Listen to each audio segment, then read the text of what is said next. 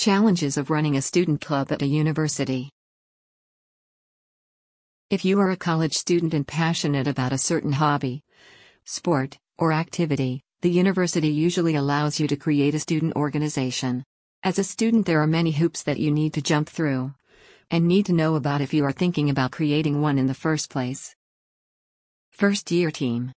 From a first hand experience of constructing a first year team, I encountered challenges yet I learned to overcome them along the way, while crafting a student organization.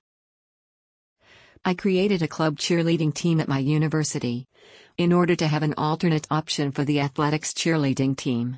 My intention was to make the team available and open to all students who wanted to be a part of cheerleading who maybe didn't have the skills slash time commitment for the athletics cheerleading team. We wanted athletes to know that there was still an opportunity for them to do what they love, while prioritizing school, and other obligations they had in life. Getting registered. As a founder of this club, I had to go through the Center for Student Involvement, where they helped me register my new team through the school. I had to learn everything about a student organization in order to start off on the right foot. At first, I believed that this was going to be straightforward and easy where I would approach and conquer my goals. However, I realized I was technically starting my own business where not everything goes exactly how you would intend. Once I had my club cheerleading team as a registered organization, I had to do a lot of research to find practice space. On top of that, I had to hire professional coaches in order to help coach the team at a reasonable price, because students don't often prioritize their money on clubs. Getting others involved. Furthermore, I had to get members involved. I had to market through our club's Instagram account, as well as attend student involvement fairs in order to get members excited about a new club coming to campus. Once members were interested, I held an information session, tryouts, and the first year team was formed. With help from coaches and co captains along the way, the season was in full swing. Uniforms needed to be purchased, as well as coordinating events and managing athletes, whether it be through missing practices or emotional and physical exhaustion. Throughout the season, I noticed that with all the stress that students had on their plate, it was hard for them to focus on the club they were interested in. I had to figure out how we could engage members and keep it successful, which was really hard as a first year club. As a college student and coach of the club, I tried to be friends with most of the members on the team. Yet when the coach becomes friends with their athletes, the respect level is lost.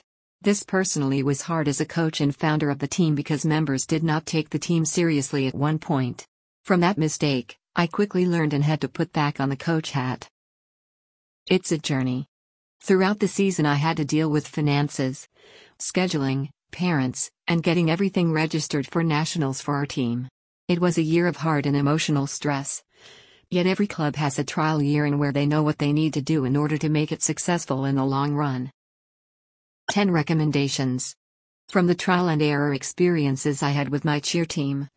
Here are some recommendations that will help your student organization run smoothly and successfully, which I have implemented into my student organization.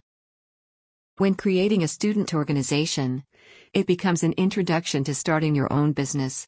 Make sure you have enough time to dedicate to creating your organization. Make sure to register your organization and know the ins and outs to be a successful student organization. Stay in close contact with your school because they will help support your club. Find space to meet or practice, not far from campus. Students usually prioritize school, and commuting long distances to a student organization isn't the most ideal for most students. Make sure the cost of the club is priced within the market, so students can afford it. Market over social media and attend networking events around campus in order to get potential members excited and involved. Make sure you have the appropriate amount of captains slash coaches so tasks are divided and the team runs smoothly. The more determined the coaches and captains are for success, the more likely this will rub off onto the team.